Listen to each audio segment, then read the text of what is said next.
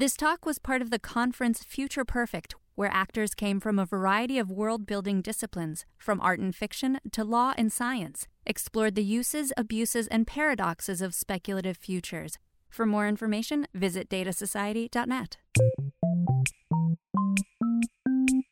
Joanna Radin discusses the writing of Jurassic Park author Michael Crichton.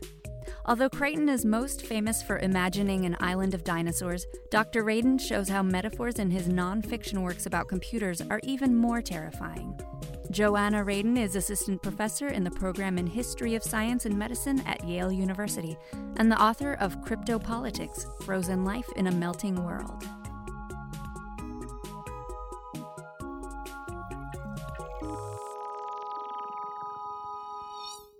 So I'm a historian of science uh, by training, um, and I um, I'm really interested in the question of the future as a historical problem. And um, I just finished writing a book, or I've been spending spent the last decade thinking about efforts to freeze life, um, not fiction, but reading science, post-war scientists' accounts of why it was important to collect blood samples from people around the world and freeze them for the future.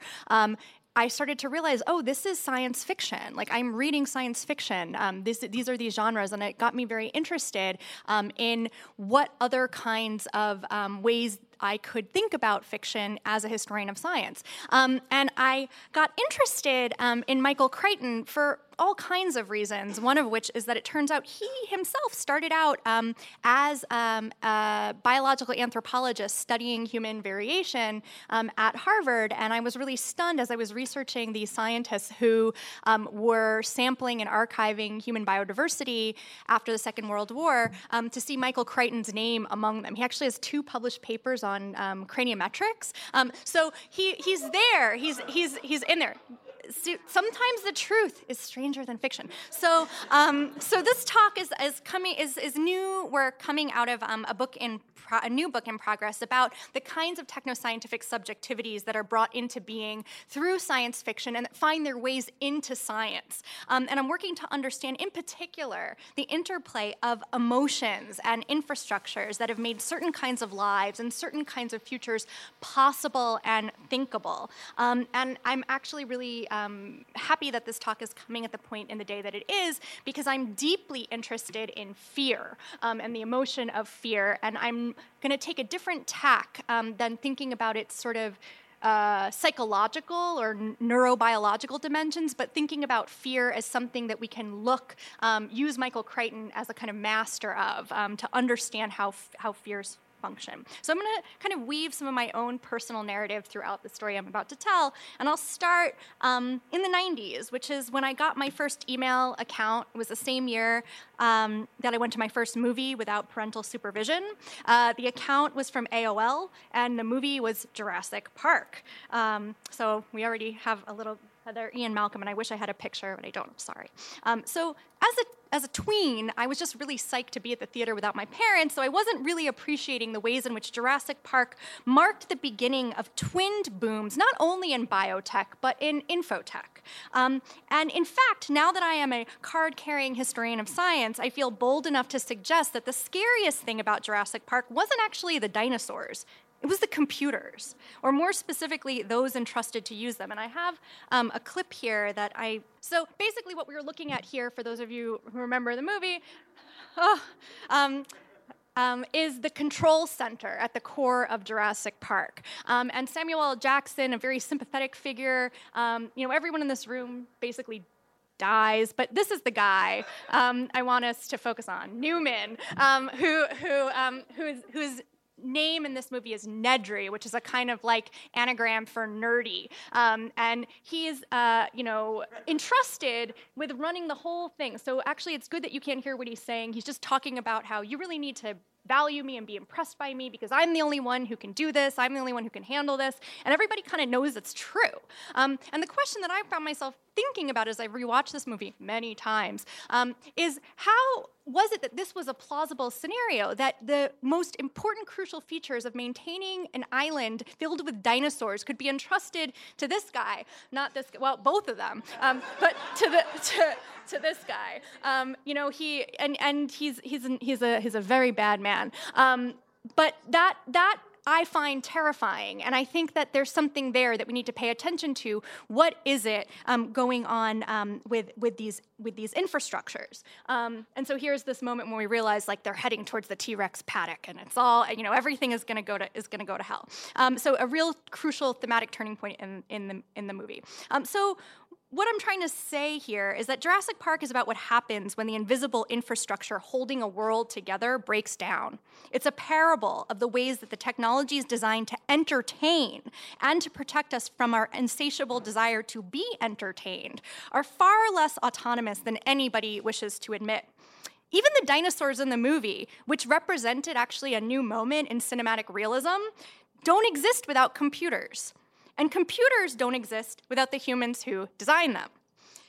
It's been said that science fiction colonizes the future, meaning that by inspiring its consumers, inspiring its young readers, science fiction is actively made into science fact. Emotions about emerging and future science and technology can also colonize the future. And one of the most prolific and successful emotional engineers of the late 20th century was um, a Harvard biological anthropologist and medical school grad named Michael Crichton, who authored Jurassic Park. Oh, I just wanted to show this picture. This is a, a you don't you don't see this. In, it goes by really quick in the scene. Does anyone know who this is?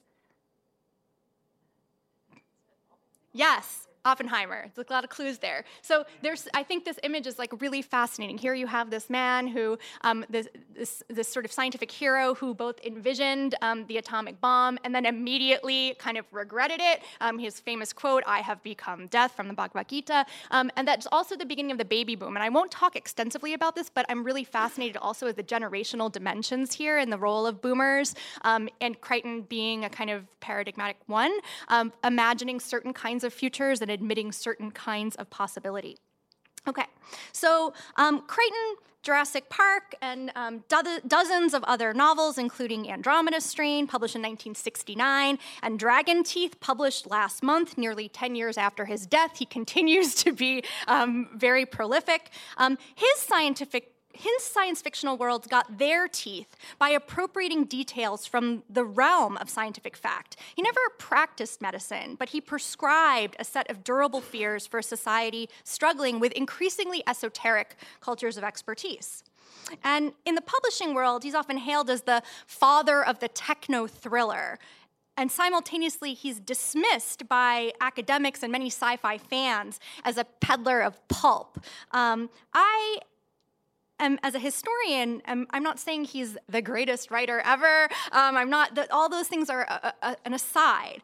But what I want to argue is that Crichton needs to be understood as a key figure in the history of post war science and its critical study. He was an avid reader of, of cutting edge science as well as history, anthropology, and sociology of science.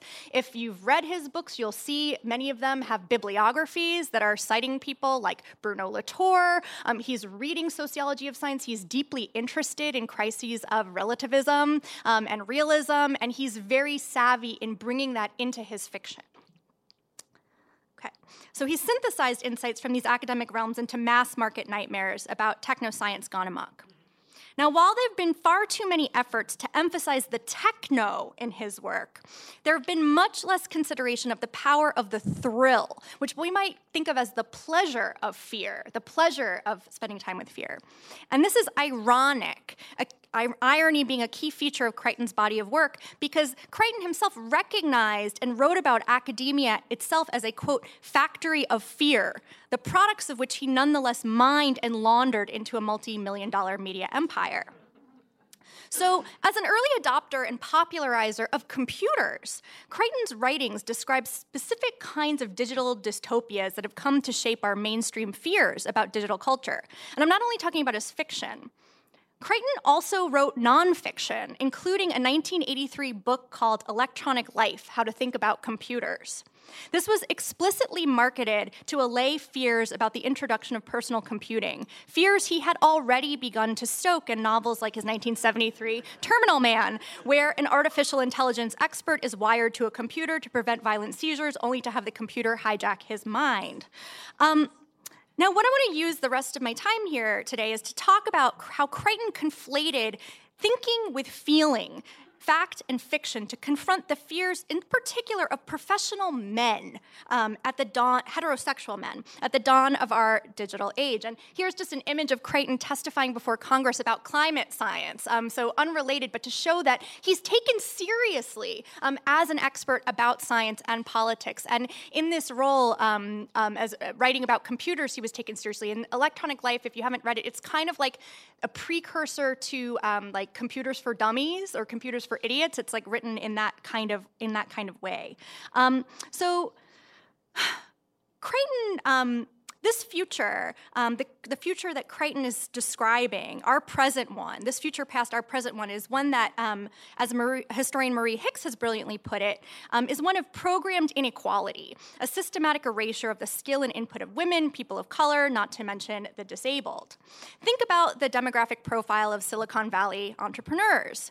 Think about Gamergate, where women who dare to create and play in digital worlds or write about them have been the subject to bodily threats. And I'm not suggesting that Crichton um, caused this violence or that there's a one to one connection here, but I'm saying that his body of work gives us a powerful public archive for understanding the emotional conditions of possibility for the programmer, an entity um, more frightening perhaps than a dinosaur. Okay. So, electronic electronic life was published right around the time of the the now famous advertisement for the Apple Macintosh, and this is a screenshot of the ad. Um, the ad, which premiered during the Super Bowl in 1984, featured a blonde female athlete shattering a giant screen of a scene from George Orwell's um, 1984, and with it the idea that the computers were only for the elite. So this was supposed to be IBM, um, and this woman, you know, reacting against IBM. Now, Electronic Life which was published just around a few months before, which celebrated the democratization of this new technology, promised to tell its reader, quote, what computers really are, how to choose them, how to use them, how to get them to help you, how to keep them in their place, and how to enjoy them end quote. It gives you step-by-step, oh, no, not end quote. It gives you step-by-step instructions on what to do when you first approach a new computer to sound advice on how to stop your computer from causing trouble in your family. It sounds almost like a how-to guide for mi- like getting a mistress. Um, so why should um, you trust the per- that the person writing this book in 1983 knows the first thing about how to make computers enjoyable? Well, because the jacket copy says, Michael Crichton, and here's just an image of, an, of a story that was written at the time to see what you were dealing with. Michael Crichton, author of such memorable and best selling novels as The Andromeda Strain, Terminal Man, da da da da, has for years made brilliant and creative use of computers in each of his three professions as a doctor scientist, as a filmmaker. So, Westworld, the reason I started with that image is we all know Crichton came up with Westworld, um, directed Westworld, um, and as a writer. Now, in Electronic Life, he shares his knowledge and his love of computers. His message don't be afraid of them. They're only machines. They're here to make your life easier, and what's more, they can be a lot of fun. So, in the introduction, Crichton makes the case for why his reader, who is figured explicitly, and I'll discuss this in, a, in, a, in, a, in just a, second, um, figured as a married heterosexual man, needs to reckon with these new computers. Appealing to the insecure potential user of computers, he asserts, You're a general, not a private. In fact, there are no privates. Step into the mirror and salute yourself, then go out and carry your own orders.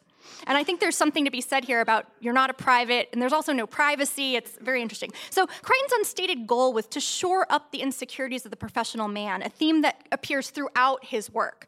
The electronic life was marketed to those who were afraid that women were shattering glass ceilings that were simultaneously being replaced by silicon ones.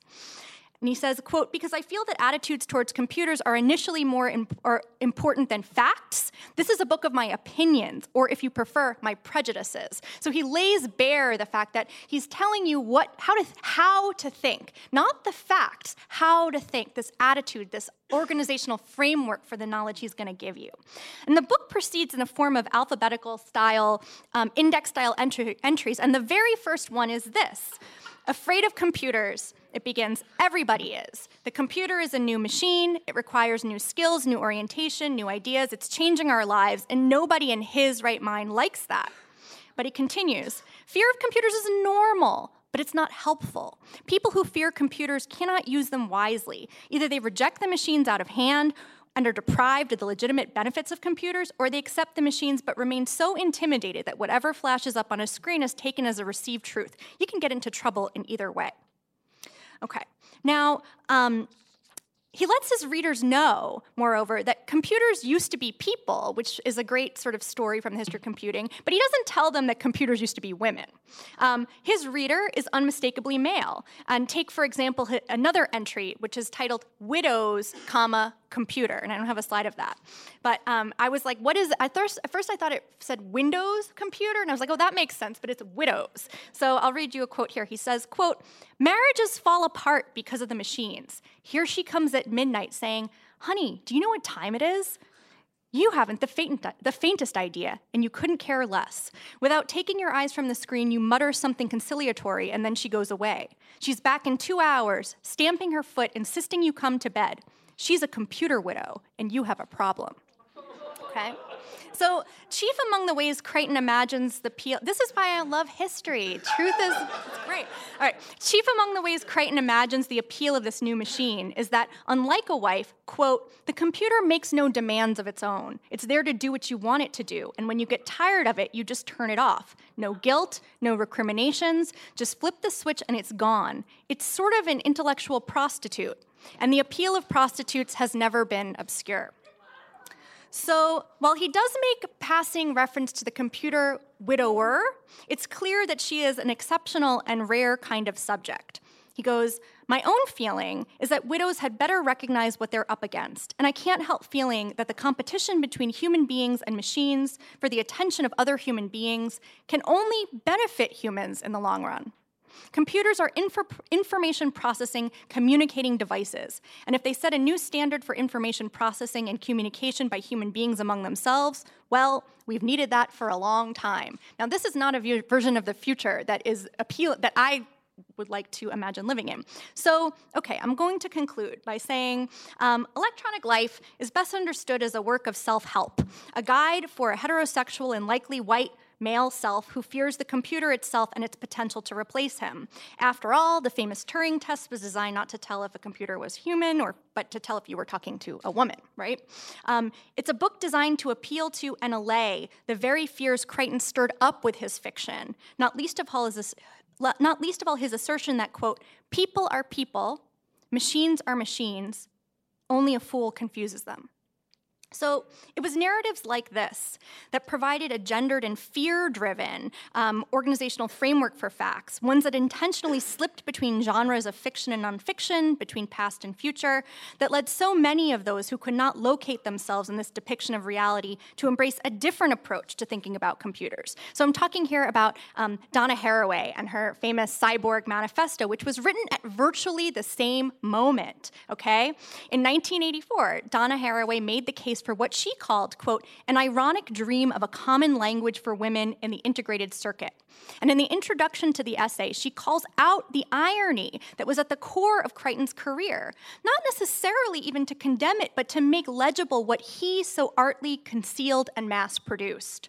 Her point was to take fiction seriously, such that it had the potential to create new kinds of subjectivities rather than reproducing ones um, that could produce, create new kinds of subjectivity that could be made manifest, even if those subjectivities were those of insecure professional men. So to say, you know, there are lots of opportunities in these moments of innovation, especially with computer, to create new identities. Let's look at what those are in the role of fiction in creating them. Irony, Haraway wrote, is about contradictions that do not resolve into larger wholes, even dialectically, about the tensions of holding incompatible things together because both or all are necessary and true.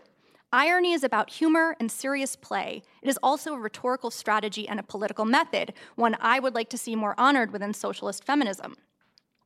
So far from, the, um, from fearing the machine, from seeking to separate machines and people, Haraway famously wrote, the cyborg is a matter of fiction and lived experience that changes what counts as women's experience in the late 20th century. This is a struggle over life and death, but the boundary between science fiction and social reality is an optical illusion. Crichton was acutely aware of this and used um, hetero male fear as a way to create the illusion. He and Haraway were both right to identify computers' potential as exquisitely powerful um, sources of social transformation for late 20th century Americans. Crichton made a fortune by insisting, though, on the reality of a boundary between science fiction and between human and machine, even as he performed its effacement. He also helped shape public discourse about what was scary about computers by telling the professional men who dominated those conversations that they had no reason to be afraid, even as he amplified their fears. Electronic life has gone out of print, and the Cyborg Manifesto has never been in wider circulation. Yet, increasingly, it has felt as though we are living in a world written by Michael Crichton, and scares the shit out of me. It's time to get serious about fiction and attend to the reality of the illusion, because I'd rather be a, a cyborg than a computer widow. Thanks.